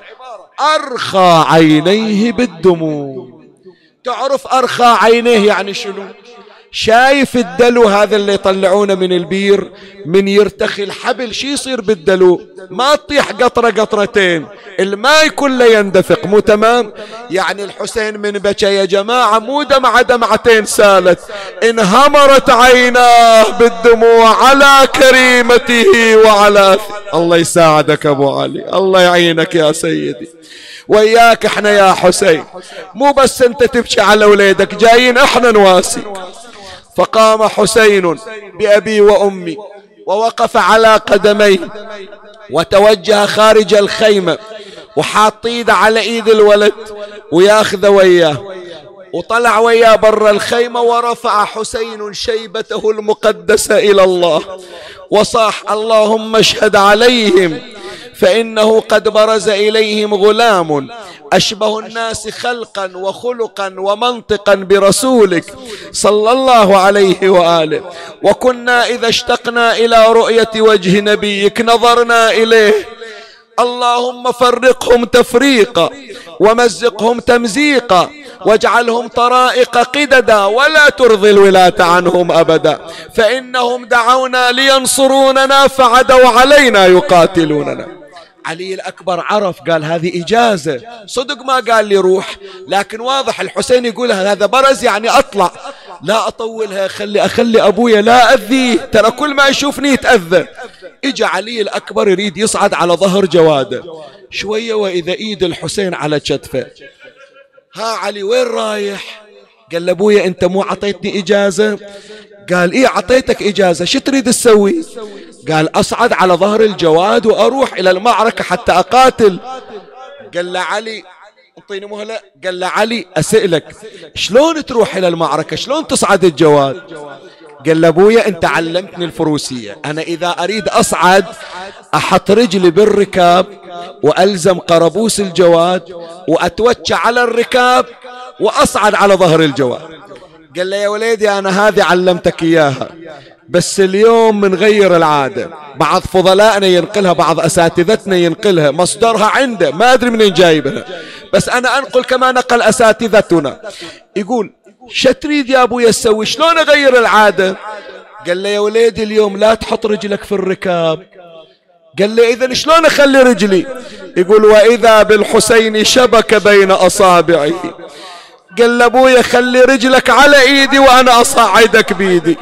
حتى أنا اللي أزفك إلى الموت بيدي. حتى أفتتح موكب الشهداء بإيدي أقول يا رب عطيتني ولد ما مثل ولد لكن ما عزيت عليك ولا على دينك. قال لابويا شو تريدني أسوي؟ قال حط رجلك بإيدي. قال لابويا ما أسويها. شلون أرفع رجلي قدامك وأنت إمام مفترض الطاعة؟ ما أقدر أسويها. قال يا ولدي بحقي عليك. هذه أمنية أمنية. أنا أقول أريد أودي ولدي إلى الله. فرفع علي الأكبر رجله وهي ترتعش. الحسين عليه السلام هالشكل مخلي إيدينا. فلما رفع علي الأكبر رجله قبض عليها الحسين وأرسلها في الركاب. قال له علي هاي رجلك صارت بالركاب. الآن شلون تصعد؟ قال له ألزم قربوس الفرس قربوس السرج وأتوكى عليه حتى أصعد أخذ طاقة قوة للدفع. قال له لا يا أبوي شوف هي تبكيك لو ما تبكيك. أنت وحبيبك الحسين بعد. شوف شلون تبكيك لو لا. قال له شلون بويا؟ إذا ما ألزم القربوس شلون أصعد؟ وإذا بالحسين هيئ طأطأك هيئة الراكع. قال له أبويا حط إيدك على ظهري واصعد على ظهري يا أبوي جل حلم الله يا أبا عبد الله يا حسين. حط ايده علي الأكبر على ظهر الحسين صعد على ظهر الجواد. مديد علي الأكبر يريد ياخذ الرسن يريد ياخذ اللجام. الحسين قبض على اللجام. قال له علي إيش راح أسوي؟ قال له إيش راح أسوي يا أبوي ألزم اللجام حتى أروح إلى المعركة. قال له لا يا أبويا. غير صعدتك على ظهر الجواد. خلي أنا أزفك إلى الموت بيدي. أنا اللي أوديك إلى الموت بيدي. فصار حسين يمشي وهو يقود جواد علي الأكبر. وتأمل بالبصيرة لا بالبصر. وانظر بقلبك لا بعينك. كيف أن شيبة مولاك الحسين تتمايل يمينا وشمالا. علي الأكبر ما قدر يشوف هالمنظر يا جماعة. قال له أبويا أبويا شيل راسك أريد أسولف وياك. قال له ها علي الأكبر. قال له أنت يوم اللي طلبت رجلي تأخذها تحطها بالركاب حلفتني بشنو؟ قال له أبويا قلت لك بحقي عليك. قال له يا أبويا أنا أقسم عليك بأمي فاطمة. شقد غالية الزهر عليك؟ أبويا ارجع ترى ما أقدر أشوفك بهالحالة. فرجع حسين خلف الفرس. وانطلق علي الأكبر. خطوة خطوتين ثلاثة أربعة. يا جماعة اللي برا أسولف وياكم. أستحلفكم بكل مقدس. شنو أغلى شيء عندك؟ أحلفك به ما أتصور عندك أغلى من الحسين اللي جاي عايف أهلك وقاعد تبكي عليه. أنا أستحلفك بحق الحسين. الغالي على قلبك. أريد من عندك صرخة أنت كل سنة تسمعني إياها. شوف تدرون عني بعض الأشخاص يقولون إحنا نروح يوم تاسع إلى شيخ ياسين بالذات. بعض القضايا يا إخواني ترى تقتل أكثر من المصدر أكثر من المصرع. يا جماعة علي الأكبر يمشي خطوات. الآن راح أقول كلمة. أريد من عندك صرخة تزلزل بيها المكان. أريد أسمع صوتك وأنا على المنبر داخل الحسينية. علي الأكبر مشى خطوة ثنتين ثلاثة أربعة. قال أنا قلت لأبويا ارجع وين راح أبويا؟ راح الخيمة. وين راح ابويا خلي أشوف. يا الله يا الله يا الله. عميت عين لا تدمع عليك يا أبا عبد الله. أعوذ بالله من قلب لا يخشى على مصابك. علي الأكبر التفت إلى ورائه. وإذا بالحسين يركض في البار رافعا شيبته إلى السماء. ينادي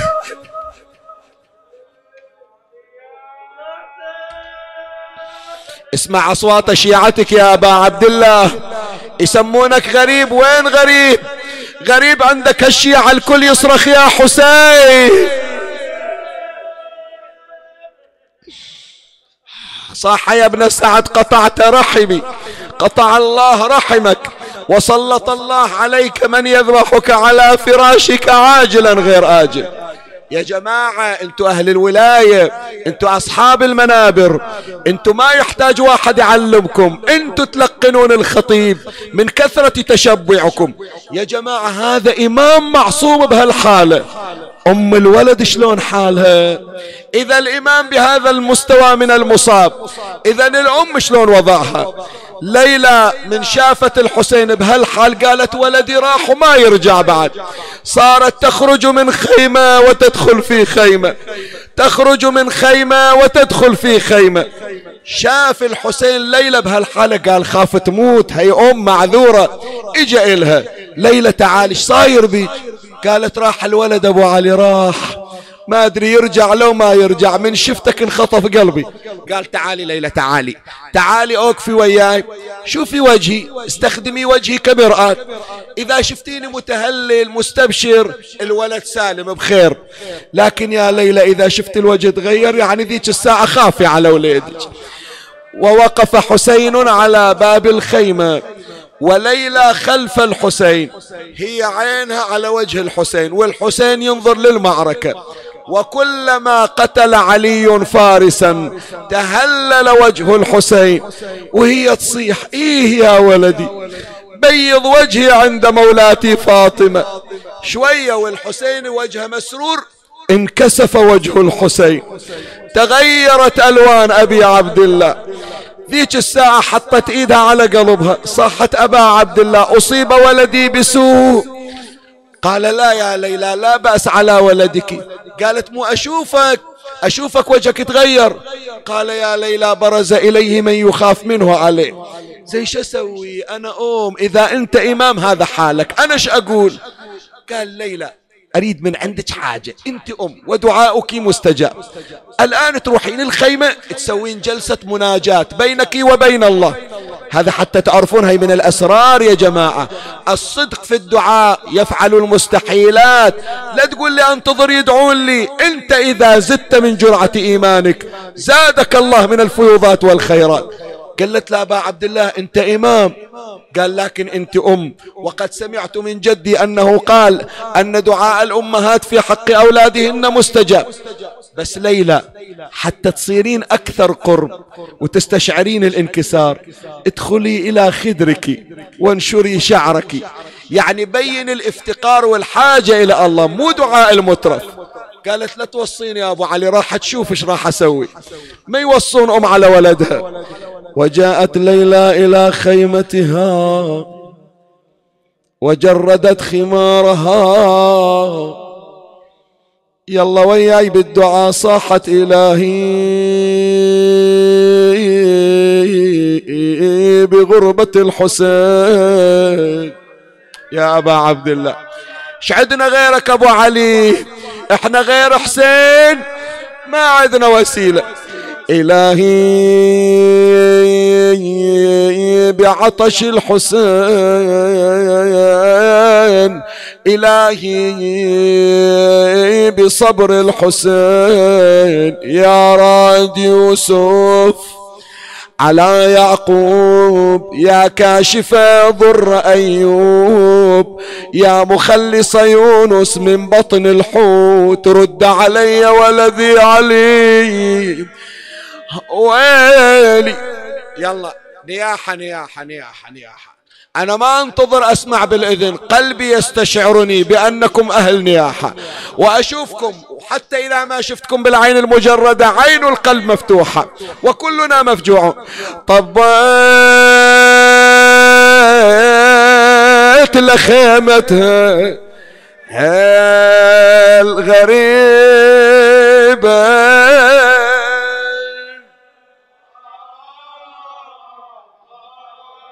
غريبة تبكي وعلى بنيها مريبة.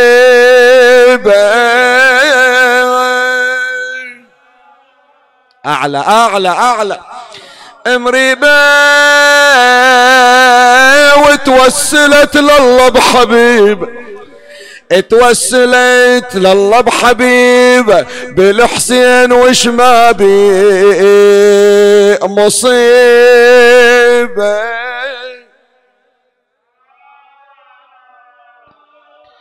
يا راد يوسف من مغيبة ليعقوب ومسجل. نحيبة أريدك علي سالي. سالم تجيبه.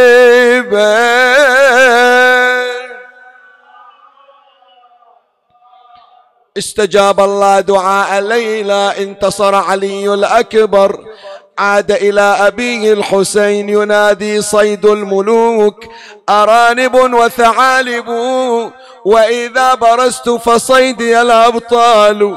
لكن يا أبويا أنت ما واحد قصدك بطلب وترجع خايب الليلة. انتو قاصدين الحسين بطلبات ما يرجعكم خايبين يمكن رجع علي الأكبر مكسور الخاطر لكن ما يرجع شيعته اللي يبكون على مكسورين الخاطر. قال له يا وليدي شو تريد من عندي؟ قال يا أبويا قطرة مية. ما أريد بس شوية بس. ومو على حسابي على حسابك. يا أبويا قطرة مية الكبدية تقوى ورد للميدان. وحدي يا أبويا انفطار قلبي وحق جدي. العطش والشمس والميدان. والحار منو يكسر خاطرك؟ يكسر خاطرك علي الأكبر إلا يكسر خاطر الحسين؟ يقول له منين أجيب الماي باروح أجل يا أبوي. ما عندك ماي؟ الله وياك خليك على راحتك ما أكلف عليك. إن شاء الله هناك أم الزهرة هي ترويني. قال له وين رايح علي؟ قال له أرجع المعركة غير تقول ماكو ماي. قال روح شوف إيش سويت بالخيمة. أمك هناك صارت خشبة يابسة. صار لها مدة ما طلعت أخاف ماتت طلعت روحها قال إيه أروح أسلم عليها وأرجع. رجع هنالك علي الأكبر إلى خيمة أمه ليلى. وما إجا وإذا الأم طايحة على التراب شعرها منشور وما حد وياها كالخشبة اليابسة. حنون حنون الولد حنون. ما يرضى يسمع أمه مريضة ما يرضى من يقولون لأمه مريضة فر طلع بالليل قال كل شيء لأمي. إجا علي الأكبر قاعد متربع شار راس ليلى خلاه بحضنه. صح. يمه أمه ليلى ما تجاوب صار يحرك راسها. أمه ليلى ما تتكلم. صح أمي ما تجاوب قال ماتت أمي قام يبكي. طاحت دموعها على وجهها. أفاقت وإذا هذا الولد. وهي ممددة فتحت باحة وشبقت على رأسه. قعدت تسولف وياه الحمد لله الذي أرجعك علي بعد الفراق. شوية وإذا صوت ألا من ناصر؟ ألا من معين؟ ألا من ذاب؟ والغيور علي الأكبر سامع قام على طوله. هي تعلقت الأم بي. علي وين رايح؟ يلا رديت إلي. قال لها يما شوفي أنا أبويا صح غالي لكن هم انتين غالية وإن كان الأب أغلى. هذا إمام مفترض الطاعة. بس ما أطلع أنا رايح إلى جهاد. شلون أطلع وأنا كاسر خاطر أمي؟ خلي أسولف لك حكاية طيب خاطرك يمك قالت قول علي. بحارنا يقولون طابت حكاياك. إيش عندك؟ قال يمه قاعد راح أسولف لك. إذا كان يوم القيامة ينصب منبر من نور لجدتي فاطمة وكل واحدة من خدام الزهرة تجي للزهرة. تجي أم البنين شايلة أربعة رؤوس. راس عمي أبو فاضل راس رؤوس عمومي شايلته تجي رملة شايلة راس القاسم. تجي أم حبيب شايلة راس حبيب. يا يمه حتى الرباب تجي شايلة راس صغير عمره ستة أشهر. هنيالك عمي اذكرني من تنزل من عندك دمعة. يمه أنا أتمنى باكر تجين ويا خدام الزهرة. زين إذا إجيتي يمه باكر إلى أم الزهرة شو تقولين لها؟ وين الرأس اللي جايبت لنا ليلى؟ بخلتي بولدك على ولدي. من سمعة الغيورة هلا بالنساء الشريفات من سمعة الغيورة قالت قوم علي لا تقعد قوم ما أريدك. قوم روح بيض وجهي عند أمك فاطمة. هنالك خرج علي الأكبر. عظم الله أجوركم. أحسن الله لنا ولكم العزاء. ولما جاء للاستئذان قال له الحسين بني قف قليلا.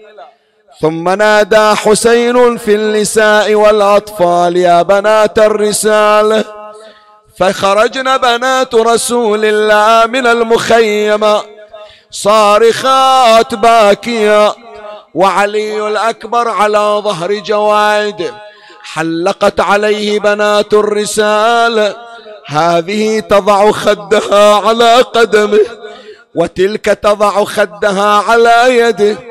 والأخرى تأخذ لجام الفرس تحوله إلى جهة الخيم.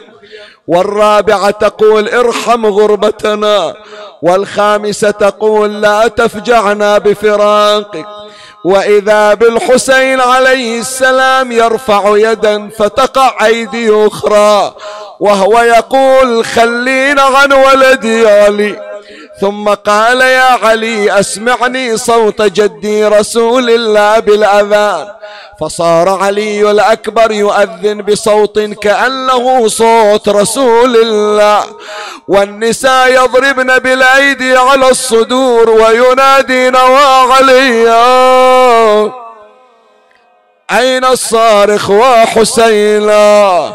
ثم أن حسينا استخرج علي الأكبر وأرسله إلى المعركة ونادى ولدي علي في أمان الله. في دعة الله. وتوجه حسين إلى جهة عمر بن سعد. وقال يا ابن سعد قطع الله رحمك كما قطعت رحمي من هذا الغلام. وسلط عليك من يذبحك على فراشك عاجلا غير آجل. أقبل علي الأكبر وهو يضرب في القوم يمينا وشمالا وينادي الحرب قد بانت لها حقائق وظهرت من بعدها مصادق والله رب العرش لا نفارق جموعكم أو تغمد البوارق ذكرهم بصولات أمير المؤمنين علي بن أبي طالب يقول حميد بن مسلم وكنت واقفا وإلى جنبي رجل يقال له مري بن منقذ العبد. قال علي آثام العرب لئن مر به هذا الشباب وهو يفعل هذا الفعل ليفجعن فيه الحسين وويلا. وسيدا. أين أصحاب القلوب المحترقة؟ أين الدموع الملدفقة؟ أين المواسون للحسين؟ آجركم الله فمر علي الأكبر. إذا أقبل ذاك الشقي من خلفه رافعا سيفه يا الله. ضرب علي الأكبر بالسيف على رأسه. صار السيف يهوي على الراس حتى وصل إلى موضع السجود. انفتح رأس علي إلى نصفين. من شدة الضربه علي تمطع في ركاب الفرس وقف على قدميه رمى بنفسه على عرف الفرس واضعا يديه على رأسه. سال الدم على عيني الفرس هرول به إلى المعركة. أحدقت به الجماهير هذا يضربه بسيفه ذاك يطعنه برمحه هذا يبضعه بخنجر هذا يرضخه بحجر حتى بلغت روحه إلى التراق صاح حسين.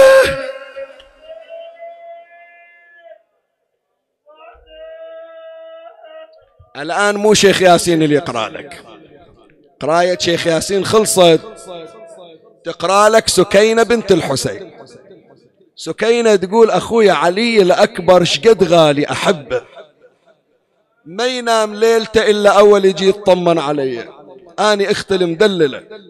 أحب علي الأكبر أحبه. لكن ذيك الساعة نسيته هاي لسان حالها. كلها من أجل التفجع والتصوير. تقول ذيك الساعة نسيت علي الأكبر. صرت أفكر بأبويا الحسين. إحنا واقفين بالخيمة والصوت وصل إلى المسامع. يصيح هذا جدي رسول الله سقاني بكفه الأوفى شرب لا أظمى بعدها أبدا. أبويا لحق علي تلحق لو ما تلحق. ذيك الساعة يقول تقول سكينة التفت إلى أبويا.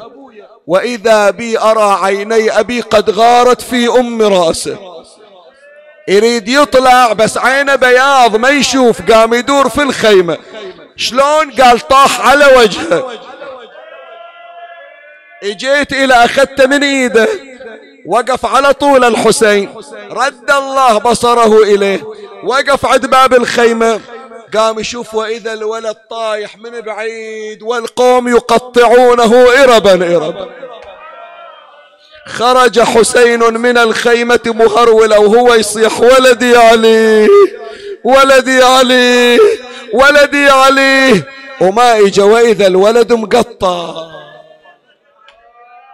حضر قلبك عمي هذه خلاص الدقائق الأخيرة. واطلب حاجتك في هذا المشهد الأخير. بعد خلي شوية إلي شغل وياك. أريد أطلعها الدمعة من عينك. أول ما إجا شافه بهالحالة مجرح مقطع. قال المجروح عادة من يلامس جرح رمل الرمل مالح يأذيه.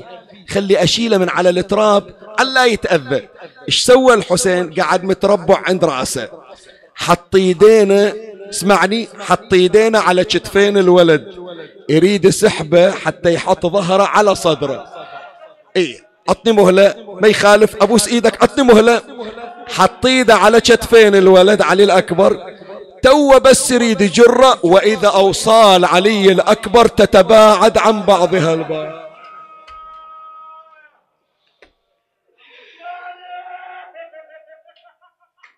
قال خليه خليه خليه خليه ممدد خليه ممدد ما أذيها أكثر. سمعت هذه الكلمة من بعض الفضلاء يذكرها. من ضمن ما ورد في كتب المقاتل أول ضربة إجت علي الأكبر قبل السيف إجا إلى واحد طعنه بالرمح في قف في ظهره. إجت طعنة الرمح على وين؟ على العمود الفقري. فلهذا يقولون أول كلمة سمعها الحسين من علي الأكبر يقول له أبويا سامحني قال له ليش أسامحك؟ أنت شو مسوي مبيض؟ وجوهنا. ليش أسامحك؟ قال يا أبويا العادة أنت قاعد وأنا واقف على طولك. لكن يا أبويا اليوم سامحني تغيرت العادة. ترى إجتني طعنة رمح على ظهري وانكسر ظهري. ما أقدر أوقف على طول. صار علي الأكبر في حالة معاينة مكاشفة. قام يطالع بالسماء. يطالع ويتبسم. الحسين يقول له ولدي علي أشوفك تطالع للسماء وتتبسم شو تشوف؟ قال له أبويا هذا جدي رسول الله. أشوف جدي نازل من السماء وبيده كأس من نهر الكوثر. ولا سقاني شربة لا أظمع بعدها أبدا ولك كأس مذخورة. قال زين هذا جدك. بعد شو تشوف؟ قال أشوف واحد وراه هذا جدي علي جاي ورا جدي النبي. بعد شو تشوف؟ قال عمي الحسن عمي الحمزة. وكل ما تجي نور إلى روح من الأرواح علي الأكبر يتبسم ويضحك أكثر من فرحته بلقيا أهله. شوية ولا علي الأكبر قامت دموع الصب. قال له الحسين ها علي أشو تبكي؟ إيه ما دام بكيت عرفت مني هذه اللي جاية. من غير ما أكمل لك هي حاضرة وياك من أول العشره حاضرة وياك. قال لابويا أشوفك تبكي. قال إيه يا ابويا شي بكيك؟ قال يا ابويا وحدة حاطة إيدها على خاصرتها. جاية وراهم. وين واقفة عد راسك؟ قال لا يا ابويا واقفة عد راسك أنت. ساكتة لو تحكي. قال لا تحكي يا أبويا. شو تقول؟ لسان حالها. شو تقول؟ أنا الوالدة يا حسين يا ابني. دخيلك مولاتي دخيلك. لا تنسينا سيدتي. أنا الوالدة يا حسين يا ابني. عسى يا ريت ذبحك ذبح. الله يعينك أبو علي كل ساعة وشايل لك جنازة. حسين كان عند الولد ينظر إلي بتلك الحالة والولد يتلوى على تراب كربلاء. قال له يا وليدي حيرت أبوك شي يسوي؟ أنا يوم طالع من المخيم كل وحدة تعلقت بي. هذه تقول جيب علي هذه تقول جيب حبيبي. عمتك زينب واقفة على باب الخيمة موعدنها اجيبك لها يا علي شجاوبها. بيتين وخلنا نختم. وين ما قاعد ون إن شاء الله ما تون على عزيز. قال له يا ابني شقول لعمتك؟ لو سايلت عاية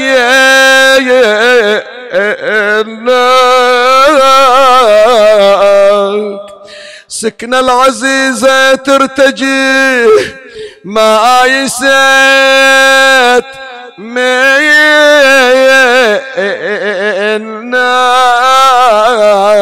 أنا اللي أقرأ البيت لو أنت اللي تقرأه. أكبر يا نور العين فدوى أروح لك. شلون يشيلون الجنايز يا جماعة؟ شال على صدره ودمعتين تجري على خدود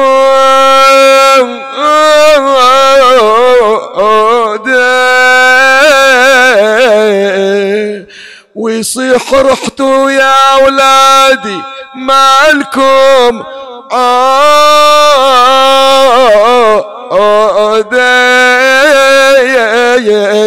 أكبر أكبر. يا معفر. قبر الشباب يسوونه صوب قبر الشباب مو تمام؟ وين يحطون الجنازة؟ جابه الخيم ومدده يم جثة الجاية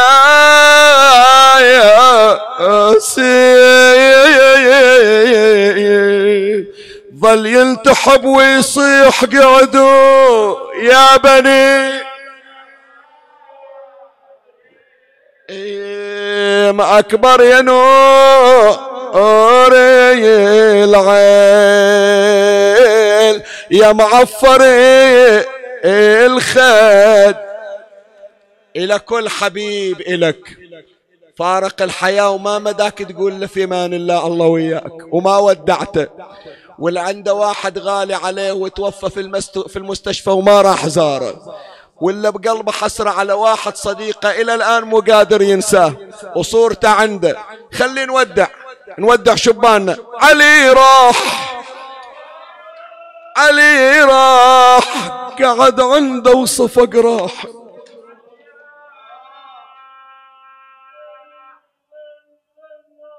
إي قعد عنده وصفق راح. علي راح علي راح علي راح. شافه والنبي شابك علي راح علي راح إلك البيت صاحب صوت يا زينب علي. راح راح راح راح راح. وأنا ظلمت الدنيا علي. نظلم الأمهات ترى يا جماعة. نريد نظلم الأمهات. صدق يعني تصير عندهم فوق ما عندهم مجال يحضرون في الماتم هم ننساهم. مسك الختام من طلعت الأم ما تقدر تون قدام زينب. خاف عليها الحسين خاف عليها. قال جيبوها خلها, خلها تبكي عند ولدها. خاف تموت. خلوها تجي وتقعد. وقعدوا ساعدوها. هي من إجت شافت ولدها. قالت والله يا ولدي تمنيت مو اللي ينزلني في قبر غريب. تمنيت أنت اللي تنزلني. إيش بيدي يا وليدي؟ أنا ردتك نعش على متونك تشيله تشيله وتراب القبر فوق تهيله تهيله أمك ترى ظلت ذليل. يا كوكبا ما كان أقصر عمره. وكذا تكون كواكب الأسحار. يا الله. إخواني توجهوا إلى الله. توجهوا إلى الله بدعائكم اللي ينتظرون دعائكم هذه الليالي. كثر. عندهم عمليات بعضهم عنده بتر أعضاء بعضهم يتلقى علاج بالكيماوي. بعضهم صار له 15 سنة 20 سنة ما عنده ذرية. بعضهم مشتاق إلى رؤية أولاده. كل صاحب حاجة يا إخواني. هذا موضع توزيع جوائز الحسين عليه السلام. فقط أصدقوا النية إلى الله وقربوا الحسين بين يدي نجواكم. بسم الله الرحمن الرحيم. أما يجيب المضطر إذا دعاه ويكشف السوء. أما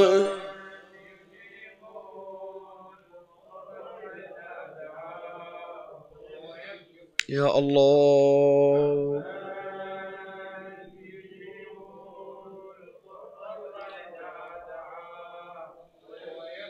يا الله يا الله يا الله يا الله يا الله يا الله يا الله يا الله يا الله يا الله بالحسين بالحسين بالحسين بالحسين بالحسين بالحسين بالحسين بالحسين بالحسين بالحسين اقض حوائجنا يا الله اشف المرضى داوي الجرحى رد الغرباء اللهم قرب إلينا كل بعيد من كان محروما من الذرية ارزقه الذرية الصالحة أصلح لنا في أولادنا وبناتنا من كانت له حاجة متعسرة يسر له أمره من كان يأمل وأملا اللهم بلغه مرادا اللهم ومن كان عليه دين فأغنه من الفقر. وسدد دينه يا رب العالمين. زوج العازبين والعازبات. استر على بناتنا وأولادنا. ألف بين الأولاد وآبائهم. ألف بين البنات وآبائهم اللهم وأرنا طلعة وجه إمامنا صاحب العصر والزمان. شرفنا برؤيته وارزقنا شرف خدمته ارزقنا رضاه. اللهم انعم علينا بنظرة من مولاتنا الزهراء لا نشقى بعدها أبدا. اللهم إنا أذنبنا وزدنا في معاصينا وأنت غفار الذنوب. وقد قدمنا بين يدينا حسينا وآل حسين. فليكونوا لنا شفعاء عندك واغفر لنا ذنوبنا واعتق رقابنا من النار. اللهم ولا تجعل هذا البلاء ينقضي عنا إلا بذنب مغفور وعيب مستور وحوائج مقضية. اللهم أبدلنا عوض هذا البلاء نورا في القلوب والأبدان وصحة وعافية. لا بلاء ولا شقاء بعدها.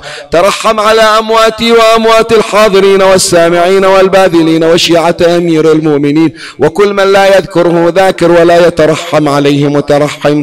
أوصل إليهم ثواب هذا المجلس وبلغهم جميعا ثواب الفاتحة مع الصلوات.